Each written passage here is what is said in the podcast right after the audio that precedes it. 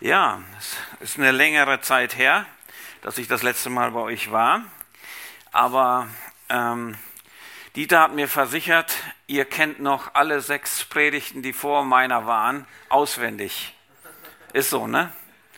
Klar, das ist gut. Wir werden immer wieder da, ähm, nach, immer wieder mal zurückschauen und äh, mal gucken, ob ihr alle Zusammenhänge noch kennt.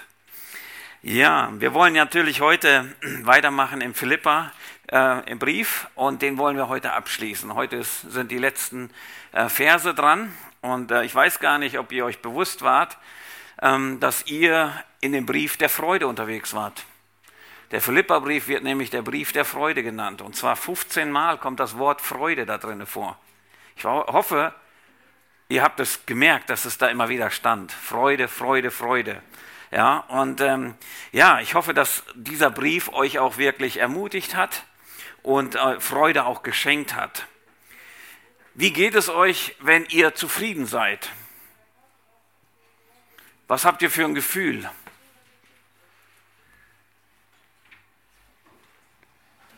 Hm. Der Zufriedenheit. Friede, Freude, Eierkuchen, ne? das haben wir doch alle, ja. Wir sind zufrieden, ja, das ist, das stimmt. Ähm, ja, wenn, wenn wir zufrieden sind, dann, dann geht es uns gut, ja, dann, dann passt alles. Aber wie ist es, wenn ihr unzufrieden seid? War jemand mal von euch schon mal unzufrieden? Ich glaube, nicht so oft, aber schon mal. Ne? Ihr, ihr seid ja noch jünger. Also ich kann sagen, Unzufriedenheit ist etwas, was mit dem Alter auch nicht weniger wird. Ja? Und äh, das ist gut, äh, dass wir aber uns beschäftigen können mit etwas anderem. Wie geht's euch, wenn ihr unzufrieden seid? An wen lasst ihr das eigentlich aus? Meistens an andere. Ne? Irgendwo müssen wir suchen wir ein Ventil und irgendwer, wer uns gerade quer kommt, den hauen wir eine vor dem Latz und den geben wir eine, weißt du, mit und der weiß nicht mal, was, wie ihm geschieht und warum das passiert, aber der kriegt es einfach ab. Ist es nicht so? Und oftmals, wenn wir unzufrieden sind, ähm, versündigen wir uns an uns, an den Nächsten. Ja, wir werden schuldig. Und ähm, leider ist es so, wenn wir unzufrieden sind, sind wir echt keine guten Nachfolger Christi. Dann spiegeln wir ihm nicht wieder, sondern eher das Gegenteil. Und ähm, den Text, den wir heute haben, das sind nur 13 Verse im etwa. Und ähm, ich habe den, äh, den Abschnitt, ich habe so drei Abschnitte das gemacht. Und der erste Abschnitt ist der längste. Nicht, dass ihr denkt, nach einer Stunde, wenn ich mit dem ersten fertig bin, da kommen nochmal drei, zwei davon. Ja, das ist schon mal eine Warnung. Also, sondern wir werden einfach äh, die ersten Verse erstmal anschauen.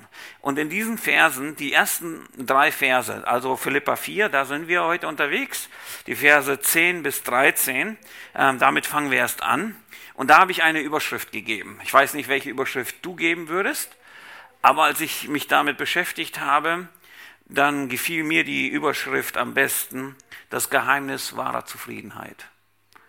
Und da erklärt uns Paulus, was das Geheimnis ist, wie wir da hinkommen können, dass wir zufrieden sind. Und zwar echt zufrieden und anhaltend zufrieden sind. Ja?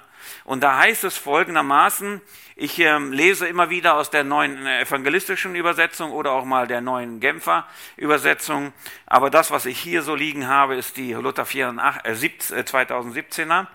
Aber ähm, die anderen haben das ein bisschen einfacher gewortet, daher nehmen wir das. Und da heißt es in Vers 10, wir fangen damit an, es war mir eine große Freude und ein Geschenk vom Herrn, dass eure Fürsorge für mich wieder aufgeblüht ist. Ich weiß natürlich, dass ihr immer um mich besorgt wart, aber eine Zeit lang hattet ihr keine Gelegenheit dazu. Ich weiß nicht, wie es in deiner Bibel so aussieht. Manchmal klingt das nicht so klar. Aber was wir hier sehen können, was wir erstmal hier feststellen können, ist ähm, die Reaktion des Paulus. Ja, da ist etwas passiert und er hat eine Reaktion. Ja, die Reaktion auf die Spende, die die Philippa an ihn geschickt haben. Und da heißt es hier erstmal, er hat große Freude. Er hat sich also einfach riesig gefreut. Ja, ähm, er, er war total glücklich geworden. Er war glücklich geworden und er erklärt das in den nächsten Versen ganz eindeutig, äh, nicht weil er jetzt seine Rechnung bezahlen kann sondern weil er sieht, was die Philipper gemacht haben, warum die das gegeben haben. Er sieht ihre Liebe zu Gott und zu ihm. Die sieht er. Und darüber freut er sich. Ja, das ist der erste Punkt, den wir hier sehen können. Ja, eine ganz, ganz große Freude. Aber gleichzeitig schaut Paulus auf dieses Geschenk und er nennt es, es ist ein Geschenk vom Herrn. Und ähm, das ist etwas vielleicht ja komisch. Ja, wo ist der Ursprung dieser Spende? Hat nicht die Gemeinde in Philippi dieses Geld geschickt? Ja, diese, diese Spende gegeben? Warum sagt er hier ein Geschenk von Gott? Ja, und Paulus ist sich bewusst, woher kommt denn unser ganzes Geld? Woher kommt denn die Kraft, dass wir arbeiten können, dass wir einen Lohn empfangen können? Woher kommt das denn? Ist das wirklich so, weil ich das so kann? Nein, es ist Gott. Gott gibt mir die Kraft. Er gibt mir die Weisheit zu arbeiten. Er gibt mir die Gesundheit zu arbeiten. Und dadurch kann ich etwas verdienen. Und genau das sieht der Paulus hier. Ja? Er sieht das, dass der Ursprung der, der Spende Gott ist. Gott ist derjenige, der das gegeben hat. Ja, und ähm, das, ist, das ist wichtig zu verstehen. Für mich jetzt, ich stehe eigentlich auf dem Ende, wo Paulus steht. Ja? Ähm, für diejenigen, die nicht wissen, was ich bin, ich bin Missionar vollzeitig. Ja? Ich bin eigentlich ein Missionar, so wie Paulus unterwegs. Ja? Und, und ich bin an, an dem man nennt es Receiving End, also der, der das erhält, ja. ja und, und da, das, da kann ich schon nachvollziehen. Und deswegen ist es wichtig zu verstehen, wenn wir etwas geben, auch für Missionen Missionare, für Projekte geben, dann sollten wir uns im Klaren sein, wir geben es nicht diesen Leuten. Wir geben es nicht einfach diesem Werk, sondern wir geben es Gott. Und damit hat Gott die Verantwortung für das Geld, nicht mehr ich. Wisst ihr? Und genau das sagt hier Paulus. Er sagt nämlich, das Geld ist ein Geschenk von Gott. Ja? Und ähm, ich möchte euch aber auch gleich eine Warnung an, aussprechen. Wenn ihr jemanden unterstützt, dann ist es nicht so, dass ihr Anteile kauft. ja, viele meinen dann, okay, das ist unser Missionar, der gehört uns, der macht jetzt das, was wir wollen. Das machen wir. Ihr habt das Geld Gott gegeben. Ihr habt gar nichts mit den Missionaren zu tun. Ja? Ähm, so, so ist das hier zu verstehen, wenn wir diese Stelle angucken.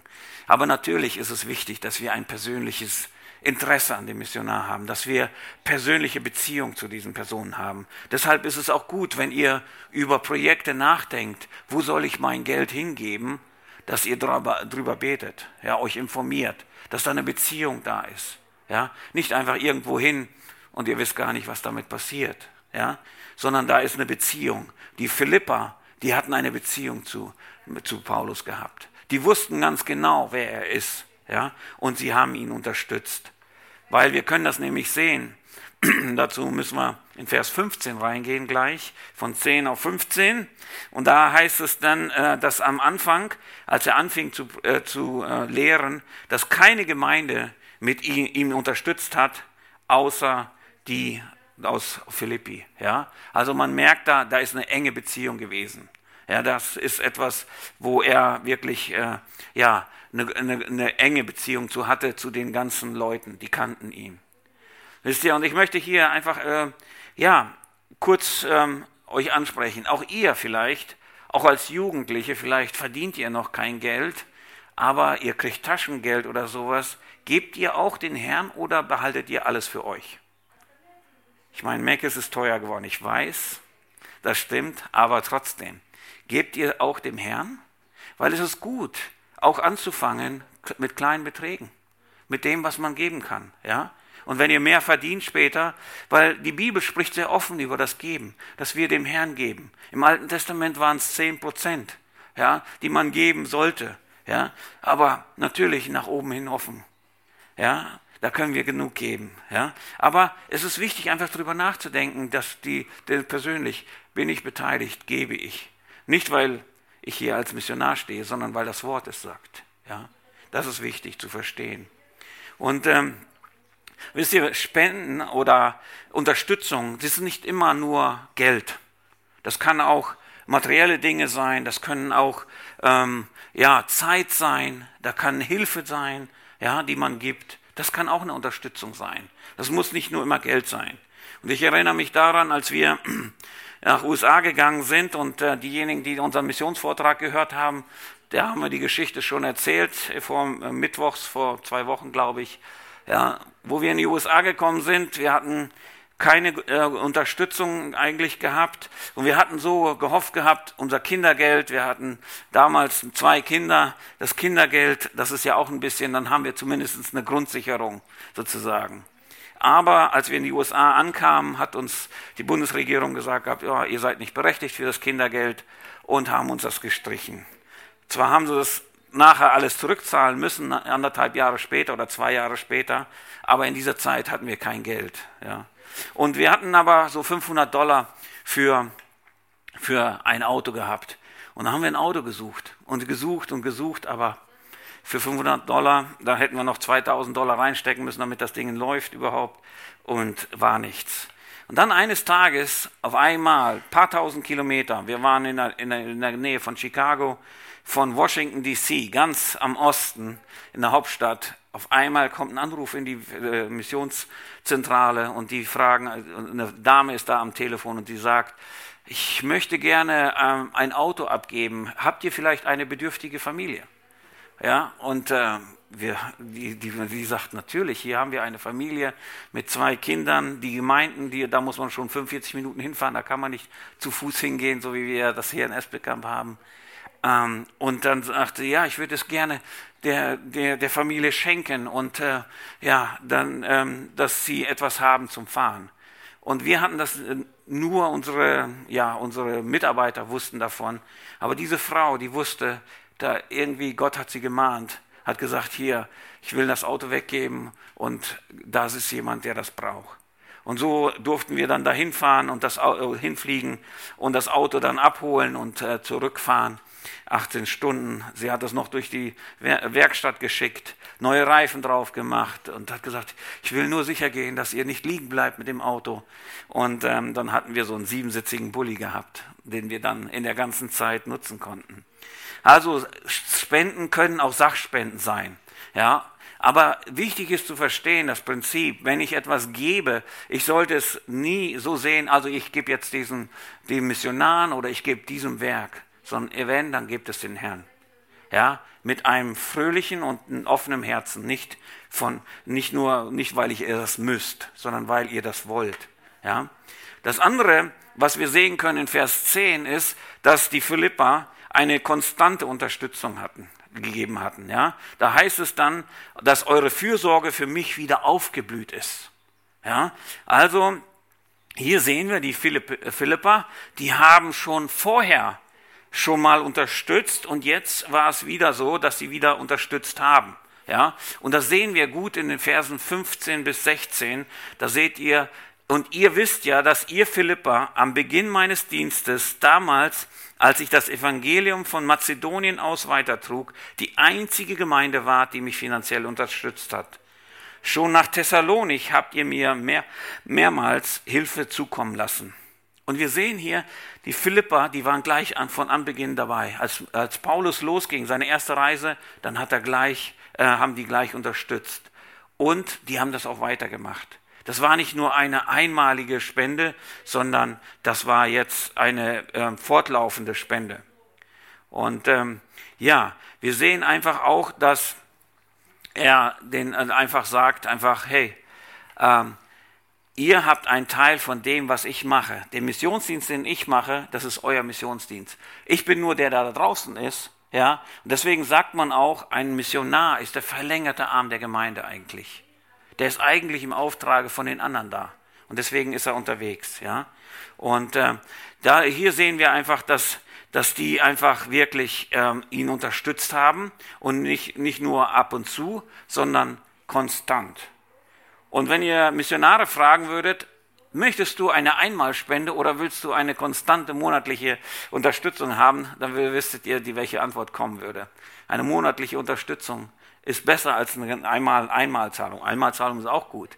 Aber durch die monatliche Unterstützung ist da ein, eine Verbindung da. Ja, man merkt das jedes Mal mit der Abbuchung. Dann wisst ihr, ah, ich muss für den Missionaren beten. Ja, ich darf den nicht vergessen. Da ist ein bisschen Geld weggegangen von meinem Konto, aber ich kann für ihn beten. Ja, und äh, das ist eine Erinnerung. Und dann sieht man einfach, hey, der Missionar sieht die Spende kommen und er sagt einfach, oh, ich bin nicht alleine hier, auch wenn ich mich hier gerade so fühle. Ja, das sind Leute, die, die stehen hinter unserem Dienst. Und das ist etwas, wo ein Miteinander passiert.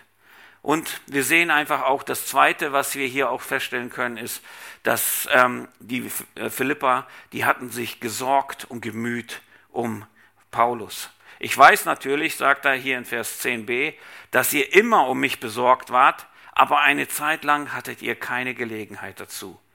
Und ähm, damit möchte Paulus einfach andeuten. Er sagt, ich weiß, ähm, da war eine Spende länger nicht gekommen, sozusagen, ja. Aber jetzt ist es wieder aufgeblüht, Herr Jesus, ja, ja. Und er sagt, ich weiß, ihr wart immer besorgt um mich.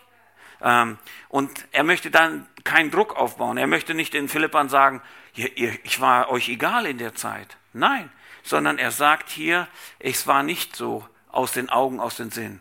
Ihr wart immer aus und habt geguckt nach Möglichkeiten, wie ihr mich, mich unterstützen könntet. Wisst ihr, die, früher damals war das nicht so einfach mit PayPal oder sowas zu überweisen. In Sekundenschnelle, dann ist es da. Die mussten nach Möglichkeiten suchen, die mussten gucken, wie kann dann das Geld von Philippi zu Paulus kommen, wo der gerade ist, ja, wo der unterwegs ist. Und die mussten nach Möglichkeiten suchen. Und wir sehen hier einfach, die haben sich gesorgt. Sie waren immer besorgt um Paulus und das konstant. Die waren nicht nur, haben sie unterstützt, indem dass sie Geld gegeben haben, sondern sie standen hinter dem Dienst. Sie beteten, sie sorgten sich um ihn. Und das ist etwas, was wir hier lesen können. Und ich sehe, wir sehen hier in Vers 11 dann, dass es auf eine Art und Weise passierte, sie fühlten sich nicht gedrängt oder gezwungen. Da heißt es, ich sage das nicht etwa wegen der Entbehrung, die ich zu ertragen habe, denn ich habe gelernt, in jeder Lebenslage zufrieden zu sein. Und hier sehen wir, Paulus möchte auf keinen Fall Druck aufbauen, dass die Philipper denken, ach, wir müssen ja geben. Wenn du das Gefühl hast, ich muss geben, ja, dann solltest du es nicht geben. ja, es muss aus dem freien Stücken, aus dem freien Herzen kommen.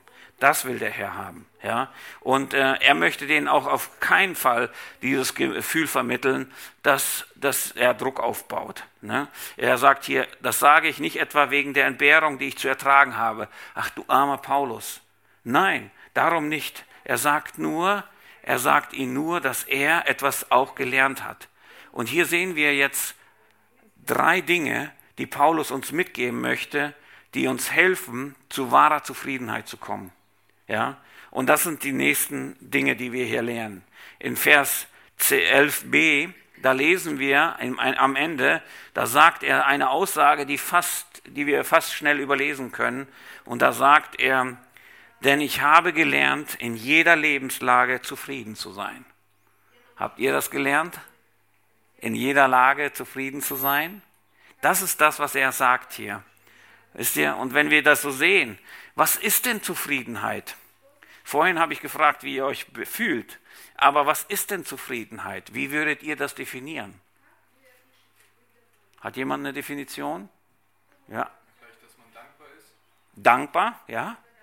Das äußert sich dadurch, ne, die Zufriedenheit. Ja. Glücklich. Glücklich. Ja. Genügsam. Genügsam.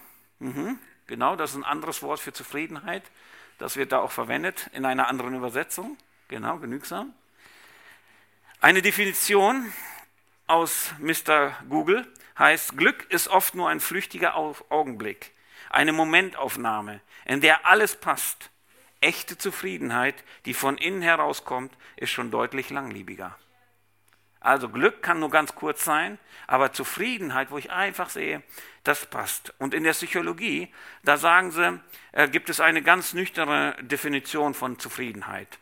Sie bezeichnet den Zustand, in dem, der, in dem das Handlungsergebnis die Erwartung erfüllt oder übersteigt. Wenn du jedoch die Erwartung, wenn du jedoch die Erwartung nicht erreichst, bist du unzufrieden. Wer zufrieden ist, fühlt sich innerlich ausgeglichen und ist mit der Welt im Reinen. Die eigene Vorstellung entsprechend, de, entsprechend dem reellen Leben. Genau betrachtet ist das deine individuelle Einschätzung, die dich zum zufriedenen Menschen macht. Das heißt also, es gibt keine generelle Sache, wo man sagen kann, generell, das ist Zufriedenheit, sondern jeder Einzelne, jeder Einzelne von euch entscheidet, ob er zufrieden ist oder nicht. Und wir sehen das, das, was die Psychologen jetzt herausgefunden haben, das hat der Paulus schon vor 2000 Jahren gesagt. Er hat gesagt, ich habe gelernt, zufrieden zu sein. Das heißt also, der erste Punkt, den wir festhalten wollen, Zufriedenheit kann erlernt werden. Das ist doch toll. Das kann erlernt werden. Ihr lernt ja gerne. Ich weiß, ihr wollt alle studieren und ihr lernt ja gerne. Ihr seid alle in der Schule. Und das ist etwas, wenn ihr das lernt, dann seid ihr echt gut aufgestellt fürs Leben. Zufrieden zu sein. Und hier sagt Paulus das. Er sagt hier, er musste das lernen. Auch der gute Paulus, der so vorbildliche Missionar, ja, der, der größte Missionar, den wir eigentlich aus der Schrift kennen. Auch er musste das lernen. Er war auch nicht einer, der gleich zufrieden war, ja, sondern er musste es lernen. Aber warum mussten wir das lernen? Wisst ihr, weil Zufriedenheit ist nicht eine natürliche Eigenschaft, die wir Menschen haben. Das ist nicht, was wir haben. Warum sind wir oft unzufrieden? Was sind die Dinge, die uns so ähm, da vielleicht im Wege kommen? Was denkt ihr? Vergleich mit anderen? Vergleich mit anderen, ja, das ist schon das, was das hervorruft, genau. Mhm. Aber wer, oder sagen wir mal, was sagst du? Zu hohe Erwartungen. Auf jeden Fall. Aber wer schürt denn Unzufriedenheit? Kennt ihr den, das Wort Satan, Teufel? Der Durcheinanderbringer? Das ist ganz klar. Der möchte auch nicht, dass ihr zufrieden seid. Das, das ist ja das Gegenteil von dem, was er möchte. Er möchte euch zerstören. Ja?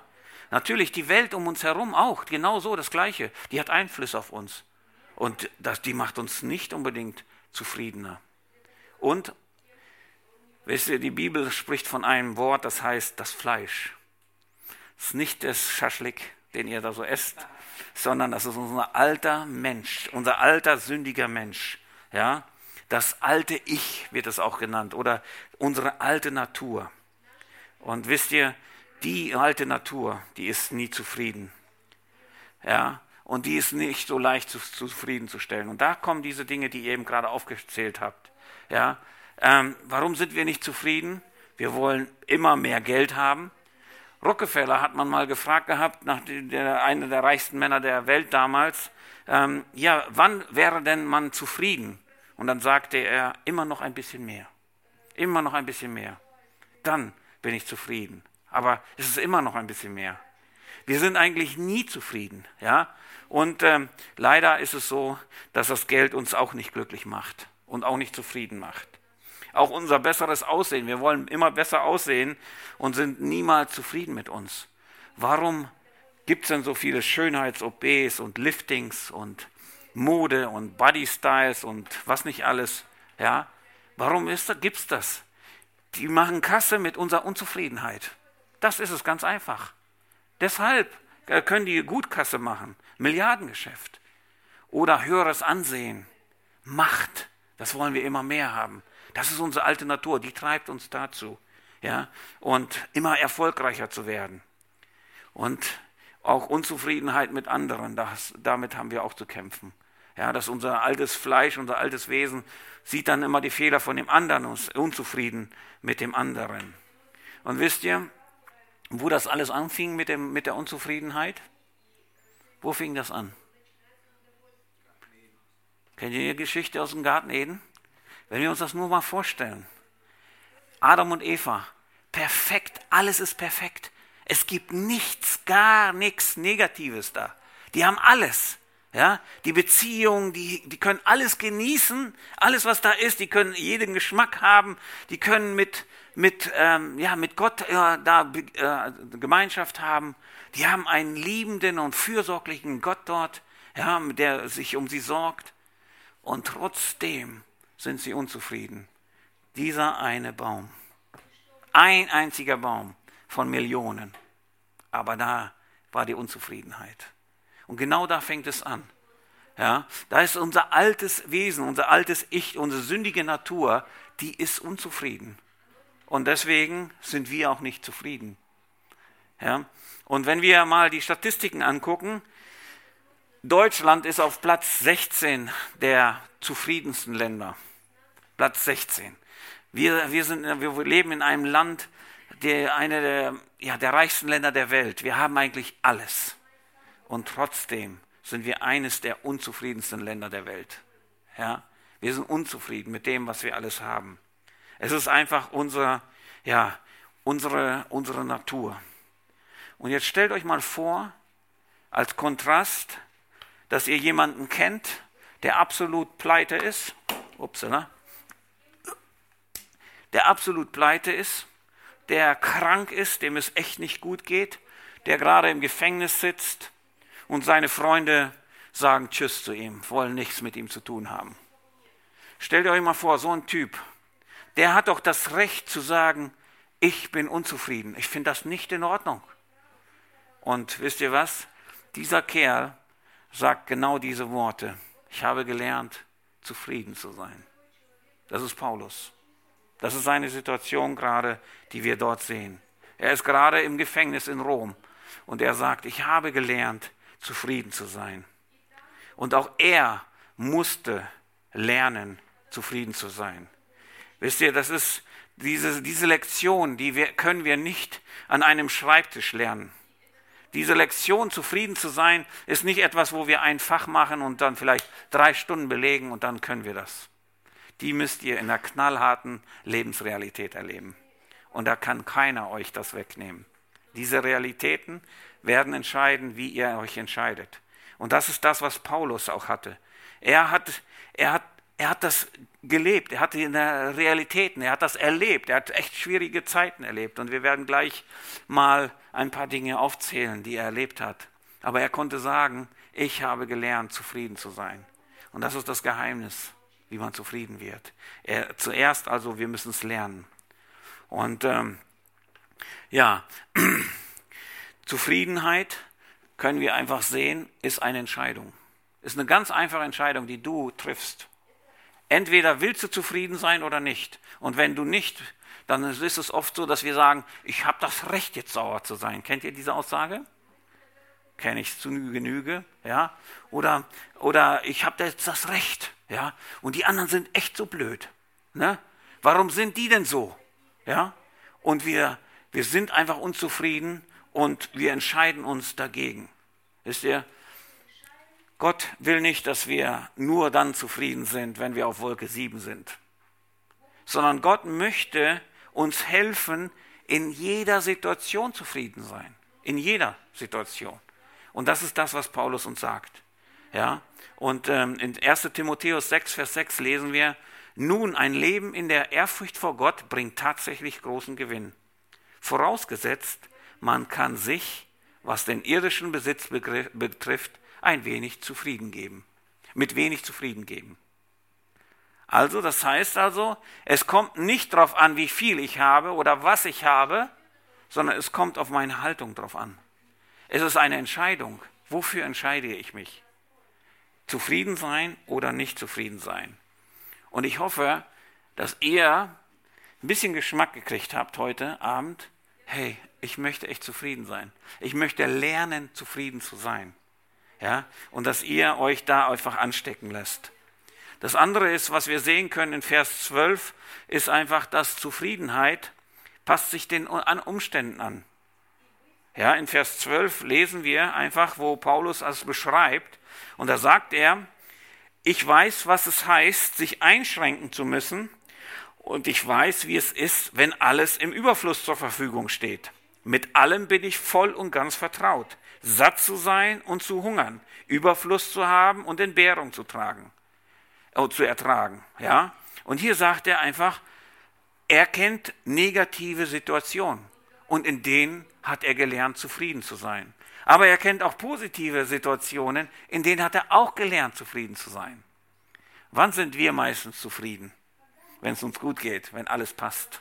Aber diese negativen Phasen, wo er sagt hier, ich musste mich einschränken. wo nicht alles so da war, was man wollte. Oder wo er sagt, er müsste Hunger leiden, er musste Entbehrung äh, ertragen. Das sagt Paulus, selbst da in den Situationen hat er gelernt, zufrieden zu sein. Und wisst ihr, ein großes Beispiel, das mir immer wieder vor Augen ist, wenn ich darüber nachdenke und Paulus sein Leben betrachte, das ist in Apostelgeschichte 16 beschrieben, wo er in, im Gefängnis von Philippi ist. Kennt ihr die Geschichte?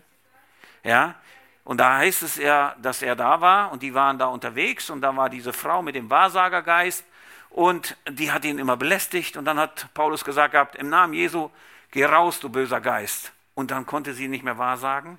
Und ihre Herren sozusagen hatten keinen Gewinn mehr von der Wahrsagerei. Und deswegen äh, haben sie dann, äh, äh dann ist etwas passiert. Und da heißt es in Vers 22, also Apostelgeschichte 16, 22, und das Volk wandte sich gegen sie und die Stadtrichter ließen ihn die Kleider herunterreißen und befahl, sie mit Stöcken zu schlagen. Eine Situation, die negativ ist, die nicht, echt nicht, nicht schöner werden kann. Und dann heißt es, nachdem man sie, Paulus und Silas, hart geschlagen hatte, warf man sie ins Gefängnis. Und selbst das reicht noch nicht. War, man warf sie nicht nur ins Gefängnis und ließ sie gut bewachen, als er diesen Befehl empfand, dass er sie gut bewachen äh, sollte, warf er sie in das Innerste des Gefängnisses und legte ihre Füße auch noch in den Block. Überlegte mal, da bist du total verprügelt, ja, einfach, eigentlich hast du nichts gemacht, aber die haben dich einfach verprügelt, und zwar mit Stöcken, so richtig ordentlich. Und dann schmeißen sie dich ins Gefängnis, wo du dann versuchst, vielleicht eine Position zu finden, die irgendwo nicht schmerzt. Ja, und dann stecken sie dich noch in den Block rein, wo du eigentlich, du mit deinen Füßen, die sind fest, du kannst dich nicht richtig bewegen. Genau. Und jetzt, jetzt in dieser Situation hätte Paulus all das Recht zu sagen, einfach, ich will das nicht mehr, ich bin unzufrieden, das geht doch gar nicht, ich habe doch auch Rechte. Ja, das können die doch mit mir nicht machen, ich habe doch nichts verbrochen. Gott, du bist so unfair zu mir. Und wir lesen hier, um Mitternacht aber beteten Paulus und Silas und lobten Gott, und es hörten sie die Gefangenen. Was ist das für eine Reaktion? Warum können die das machen? Weil sie zufrieden sind. Sie sind zufrieden. Die wissen ganz genau, ja, Gott gibt ihnen eine Zufriedenheit, die nicht von den Umständen abhängig ist. Und sie wissen einfach, Gott hält sie, er trägt sie. Wisst ihr, und wenn wir sein Leben außerdem betrachten von Paulus, in, wenn ihr in 2. Korinther 11 mal lest, was dem alles widerfahren ist, wie viel Schiffbruch er erlitten hat, dass er gesteinigt worden ist, ja, dass er, was er nicht alles erlebt hat, wie oft er im Gefängnis war. All diese Sachen, all die Sachen werden aufgezählt, wisst ihr? Und er sagt einfach in, dieser, in diesen Zeiten, diese Zeiten haben ihn auch gelernt. Auch in diesen Zeiten hat er gelernt und hat gesagt gehabt, ich bin so zufrieden. Mir tut alles weh ne? und ich finde das auch unfair. Aber hey, ich bin so zufrieden in dem Gefängnis. Ich lobe einfach Gott, ich bete. Ich weiß nicht, wie eure Reaktion wäre. Ich wüsste nicht, ob das meine wäre. Ganz ehrlich nicht. Ja? Aber das können wir sehen hier und das können wir lernen. Wisst ihr? Und wir sehen einfach, dass, dass die Umstände einfach, ja, schlecht waren, negativ waren teilweise. Paulus hat gelernt, zufrieden zu sein. Die waren manchmal gut, manchmal hat er in Überfluss gehabt. Er hatte einfach zu viel gehabt, ja? Auch da konnte er zufrieden sein, ja? Dürfen Missionare ein bisschen mehr haben als normal vielleicht? Auch mal Überfluss? Das ist eine gute Frage, ja? Oder reicht der gebrauchte Telebeutel? Wisst ihr, ich möchte euch mal kurz reinnehmen in eine Geschichte, die wir erlebt haben wie das manchmal so ist, diese Zufriedenheit oder Nichtzufriedenheit und in manchen Situationen, die Gott uns geführt hat. Das waren jetzt Situationen, die Paulus erlebt hat. Es war so ähm, auch in der Zeit, wo das Kindergeld gestrichen war, wo die Unterhaltung, äh, Unterstützung ganz ähm, minimal war. Und dann sind wir an einen Punkt gekommen, das Auto hatten wir schon und äh, das, hat, das hat Gott schon gesorgt gehabt. Und dann ist äh, eines Tages, ist ähm, ein, einem Samstag, Abend ist meine Frau dann zum Laden gefahren, Sprit hatten wir noch drinne gehabt und hat mit dem letzten Geld, das wir hatten, Toastbrot gekauft für Sonntag. Das war das letzte Geld. Und sie ist dann ins Auto gegangen, hat sich dann, äh, hat das hingebracht, wollte gerade losfahren und sie sieht so in dem, äh, aus dem Geschäft kommen äh, eine ganze Familie, ganz äh, viele, ja, mit Kinder und die haben alle Eis und Lolli und alles Mögliche. Und meine Frau sieht das alles und fängt an zu weinen und denkt, boah, ey, ich kann mein Kind nicht mal ein Lolli kaufen. Wir haben das Geld nicht. Wir haben für das Toastbrot, das reicht und danach, morgen wissen wir nicht, was wir machen. Wisst ihr? Und ähm, das waren schon schwere Zeiten. Und dann am Sonntag sind wir dann in die Gemeinde gefahren. Wir hatten niemanden was davon gesagt gehabt. Das wussten weder unsere Familien noch irgendwie die Gemeinde wusste nichts davon. Ja, und ähm, dann sind wir sonntags in die Gemeinde gefahren und dann auf einmal ähm, am Ende des Gottesdienstes sagt der Pastor zu uns, ja, wir haben so zusammen gesprochen als Gemeinde und ähm, wir werden euch jetzt jeden Sonntag alle Einkäufe, die ihr braucht, zur Verfügung stellen. Jede Woche. Jede Woche. Jedes Mal, wenn ihr Sonntag zum Gottesdienst kommt, ihr macht eine Liste, was ihr braucht, und dann, dann könnt, werden wir das alles besorgen. Und wir dachten, boah, Gott, wie groß. Ne? Und wisst ihr, das Interessante ist, und dann haben wir eine Liste gemacht. Wir haben uns natürlich zurückgehalten. Wir wollten ja nicht, wir wollten nur das Notwendigste oder sowas haben, da drauf geschrieben.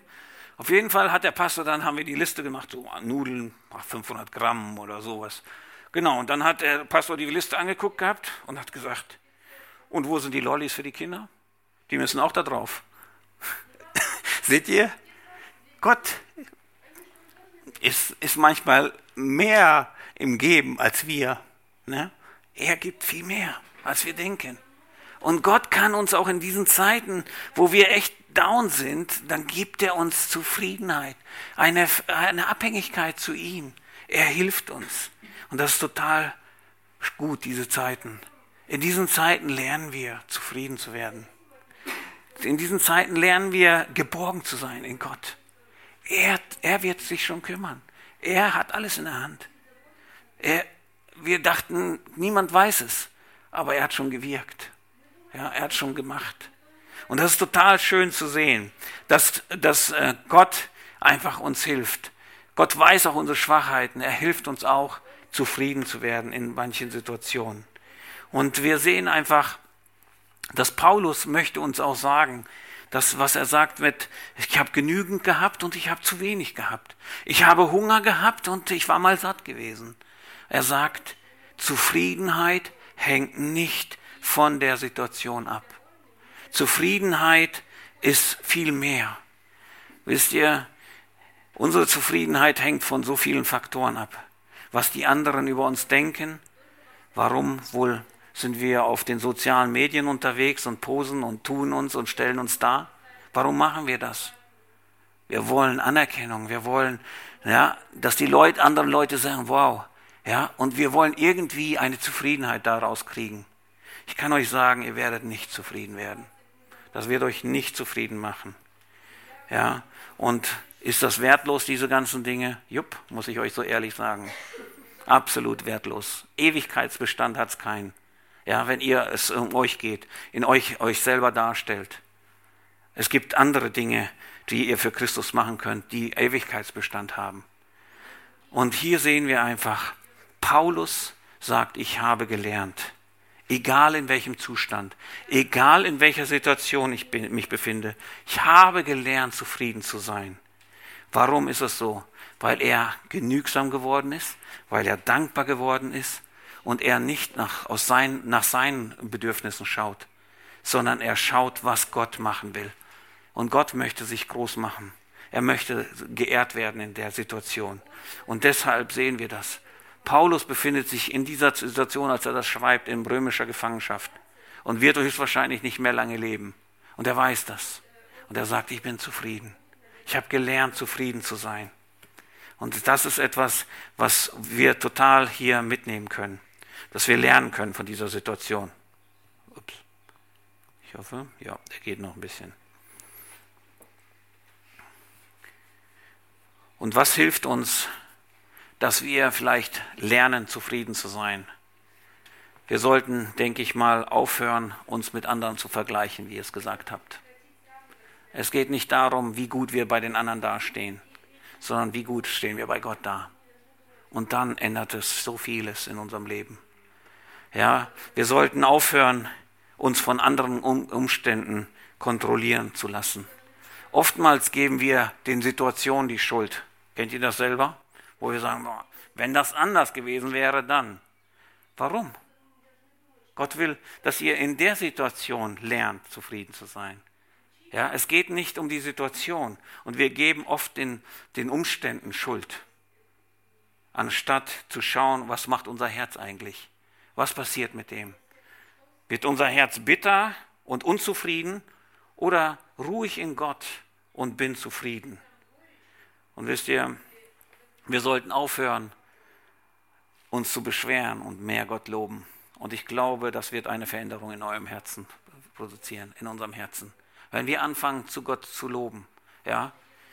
Und ähm, ich kenne auch Situationen, wo es uns nicht gut ging und auch wir im Stamm waren und Situationen erlebt haben, wo die Stammesleute, wo wir alles aufgegeben haben, da hingekommen sind und die stechen dir sozusagen in den Rücken, ja, und äh, äh, sind echt schlecht zu dir. Wo wir gesagt haben, Mann, fünf Minuten, wir rufen das Flugzeug und wir fliegen hier raus. Wir brauchen nicht viel, was wir mitnehmen. Also das ist mir uns alles egal. Die Leute sind doof, die Situation ist doof, alles ist doof. Ja, das haben wir auch so erlebt. Und dann, wo wir einfach auch wieder sehen durften, wo wir gesagt haben, okay, wir ziehen uns zurück. Und wir haben dann einfach, ich bin kein guter Sänger und meine Frau schon besser, aber wir haben dann einfach im Stamm haben wir uns zurückgezogen, haben nichts mehr gemacht, haben nur gesungen, haben Loblieder zu Gott gesungen, haben das angefangen. Und, und, und wisst ihr, wir merkten, unsere Herzen veränderten sich. Es war passiert etwas in uns. Die Leute waren immer noch so schlecht zu uns, ja, aber es war nicht das Entscheidende. Unser Herz hatte sich verwandelt, verändert gehabt. Und das fängt an, wenn wir anfangen, Gott zu loben. Und wisst ihr, ich denke, dass es wichtig ist, das zu verstehen. Also Zufriedenheit ist etwas, was wir erlernen können. Zufriedenheit passt sich an Situationen an, die Zufriedenheit bleibt. Wisst ihr, und der dritte Punkt ist, den der ganz wichtige ist, ist Zufriedenheit ist in Jesus Christus verankert. Und das ist der Vers 13. Durch den, der mich stark macht, kann ich in allem bestehen. Zufriedenheit ist nicht abhängig von der Situation, sondern von einer Person. Und das ist Jesus Christus. Von einer Person, Jesus Christus. Wisst ihr, und dieser Vers, der wird ja so oft aus dem Zusammenhang gerissen. Das habt ihr wahrscheinlich auch. Habe ich auch schon gemacht. Der wird einfach aus allem, einfach aus dem Zusammenhang gerissen. Ja? Worum geht das hier in dem Kontext? Worum, worum geht es im Textzusammenhang? Worum geht das? Dass wir einfach aufgeblasene Mutanten werden, christliche Mutanten und sagen einfach, jetzt kann ich alles machen. So fühlen wir uns manchmal und denken so. Ja? Hier geht es darum, dass wir zufrieden werden. Eine Zufriedenheit im Leben leben. Das ist der Kontext von diesem, von diesem Vers. Ja? Und das müssen wir auch beachten. Also, das geht darum, wie kann ich denn Zufriedenheit, wie kann ich denn wahre Zufriedenheit finden? Und Paulus gibt uns hier den Schlüssel das ist in Christus Jesus verankert. Nur in Jesus Christus verankert. Nur dann könnt ihr auch glücklich werden. Alles andere, wenn es weiter um euch geht, in dem Ganzen, was ihr macht, in dem, was ihr plant oder tut, dann werdet ihr nie Zufriedenheit haben. Das sind eure Wünsche und die werden sich nicht erfüllen. Die werden immer Unzufriedenheit produzieren. Aber wenn wir anfangen, einmal zu sagen, einfach, Jesus Christus ist derjenige, der mich stark macht dann können wir auch bestehen. Dann können wir zufrieden sein. Dann können wir einfach ruhen in dem, was Jesus ist und was er getan hat.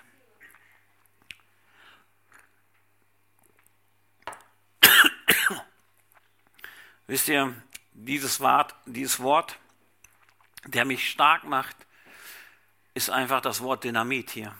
Also Gott, Jesus ist das Dynamit. Ja, der, der macht, der gibt uns so viel Kräfte. Und das ist, das, darum geht es hier. Wenn wir anfangen, weniger um uns zu drehen, sondern um ihn, dann werden wir zufrieden werden. Dann werden wir Zufriedenheit erlangen. Und ich weiß, dass alle von uns gerne zufrieden sein wollen. Das ist doch aller unser Wunsch. Und doch suchen wir in den falschen Dingen das. Und hier ist die Lösung. Jesus ich kann alles durch Christus tun, der mich stärkt. Und wisst ihr, das ist das total Schöne und das ist das Geheimnis wahrer Zufriedenheit. Wenn ihr wahre Zufriedenheit erleben wollt, dann ich kann alles durch Christus tun, der mich stärkt. Dann heißt es einfach, ich schraube meine Bedürfnisse, meine Ziele zurück und ich will seinen Willen tun. Und dann erlebe ich Zufriedenheit. Eine Zufriedenheit, die ihr nicht einfach so erleben könnt. Wisst ihr, unser Herz ist nie zufrieden. Wisst ihr? Aber Jesus Christus kann uns zufriedenstellen. Und man sagt zum Beispiel als äh, ein Beispiel von Alexander den Großen, dass er als die Welt erobert hat, dann hat er sich hingesetzt und hat geheult. Weil er geheult, warum? Weil es keine Welt mehr gab, die er noch einnehmen konnte. Das Herz war nicht zufrieden. Er hatte alles. Und ich kann euch auch versprechen, ich weiß nicht, was eure Ziele sind. Ja, selbst wenn ihr die ganze Welt besitzt, wenn ihr alles hättet, ihr würdet nicht zufrieden sein. Eure Seele würde nicht zur Ruhe kommen, wenn sie nicht in Christus Jesus verändert ist. Wenn wir aber unseren Willen völlig Jesus Christus unterwerfen, wenn wir ihn zum Herrn unseres Lebens machen, wenn wir unser höchstes Vertrauen auf ihn setzen, dann gibt er uns die Kraft und eine Zufriedenheit, die übernatürlich ist. Die können wir nicht einfach so produzieren, ja, sondern die kommt von ihm. Und deshalb können wir auch sagen, einfach wie, wie es in Johannes 5, Vers 15 heißt, denn ohne mich könnt ihr nichts tun. Ja, das ist die Verbindung dazu. Und wenn ihr wahre Zufriedenheit erleben wollt, dann ist es, geht es darum, dass eure Zufriedenheit in Jesus Christus verankert ist. In dem, der uns stark macht. Er gibt uns die Stärke dazu. Er gibt uns die Stärke auch in Situationen, die unhaltbar sind, unmenschlich und unwürdig sind vielleicht. Er ist da und gibt uns die Stärke. In ihm können wir die Zufriedenheit haben. In ihm können wir ruhen, wenn alles um uns herum einfach nur Chaos ist. Das ist die wahre Zufriedenheit. Und die bietet uns nur Jesus Christus. Das war der erste Punkt. Wir haben noch zwei. Wir sind 60 Minuten lang, ne? Oder wie haben wir jetzt? Genau. Ich möchte aber auch die anderen Punkte werde ich ganz kurz machen. Ja? Die nächsten Punkte sind die Verse 14 bis 20. Ja? Und da geht es darum, der Segen des Gebens. Habt ihr davon schon mal gehört? Der Segen des Gebens. Das heißt also, ich gebe etwas weg und es, es ist ein Segen, es freute. Außer was, wenn wir was Kaputtes weggeben, dann sind wir vielleicht, ja, zum Glück hat dieser Schrotti-Typen das mitgenommen, diesen äh, alten Metall. Ja? Aber wenn wir wirklich das geben, was uns vielleicht viel wert ist, dann können wir sehen einfach, dass Geben ein Segen ist. Ja, und das möchte uns die, die ersten nächsten Verse uns äh, klar machen. In Vers 14 heißt es, Trotzdem war es gut, dass ihr euch in meiner schwierigen, La euch in meiner schwierigen Lage um mich gekümmert habt. Ja? Und er sagt hier, trotzdem war es gut. Er sagt, ja, ich bin zufrieden. Ich, ich, ich, auch wenn, wenn das Geld nicht gekommen wäre, wäre ich trotzdem zufrieden gewesen. Ja, das sagt er nämlich. Aber trotzdem ist es gut. Ihr habt etwas getan. Ihr habt etwas gegeben. Ja, ähm, ihr habt Anteil gehabt an meiner schwierigen Lage. Ja, und ähm, Paulus möchte hier sagen einfach, auch wenn er sagt, ich bin zufrieden in dem, ich habe gelernt, zufrieden zu sein und mein, mein Halt ist in Jesus Christus, trotzdem will er denen jetzt hier nicht ein schlechtes Gewissen machen oder dass es etwas Falsches wäre, zu unterstützen. Und deswegen sagt er, trotzdem war es gut, dass ihr euch in meiner schwierigen Lage um mich gekümmert habt. Ja? Und ähm, wir sehen ja dann, was sie gemacht haben in Versen 15 und 16, die haben wir ja schon behandelt. Ja? Da habe ich euch ja gesagt gehabt, dass er in Philippi war, dass äh, die in Thessalonik ihn unterstützt haben. Das sind die Verse, die wir vorhin schon hatten. Ja? Und dann sagt er etwas, wo er sagt einfach, warum ist es gut, dass ihr gegeben habt? Das Gute ist nicht nur, dass er etwas davon hatte, das geht nicht um Paulus, sondern es geht darum, was sie davon haben. Und das sagt er in den Versen 17 bis 19. Das lesen wir. Nicht, dass ich auf euer Geld abgesehen hätte.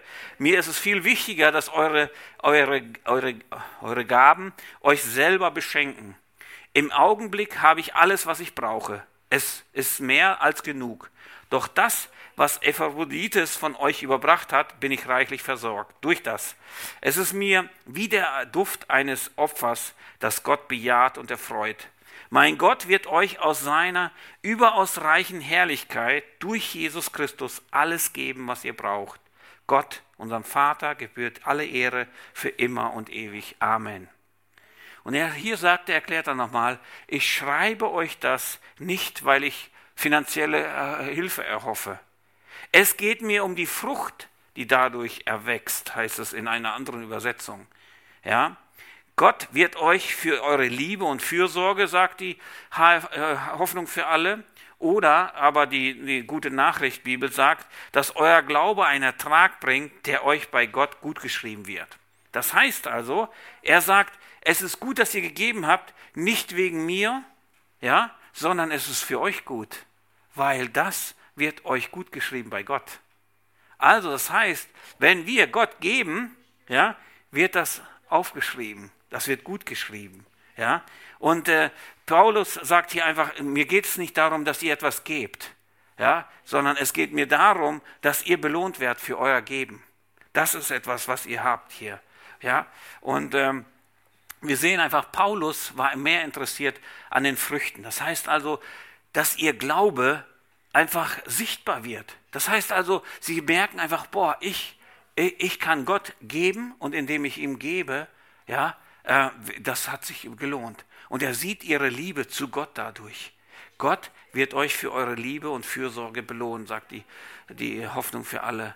Ja, und ich denke, das, was Paulus hier sagen will, ist einfach, das ist eine natürliche Folge. Wenn ihr zum Glauben gekommen seid, ich habe euch das Evangelium damals gebracht und jetzt habt ihr die Verantwortung. Und jeder wiedergeborene Christ, der sollte einfach, das sollte eine natürliche Frucht, also eine Dankbarkeit, aus Dankbarkeit sollten wir einfach geben, ja, Geld geben in die Reichsgottesarbeit, Geld geben in die Gemeinde, damit die Gemeinde gebaut werden kann.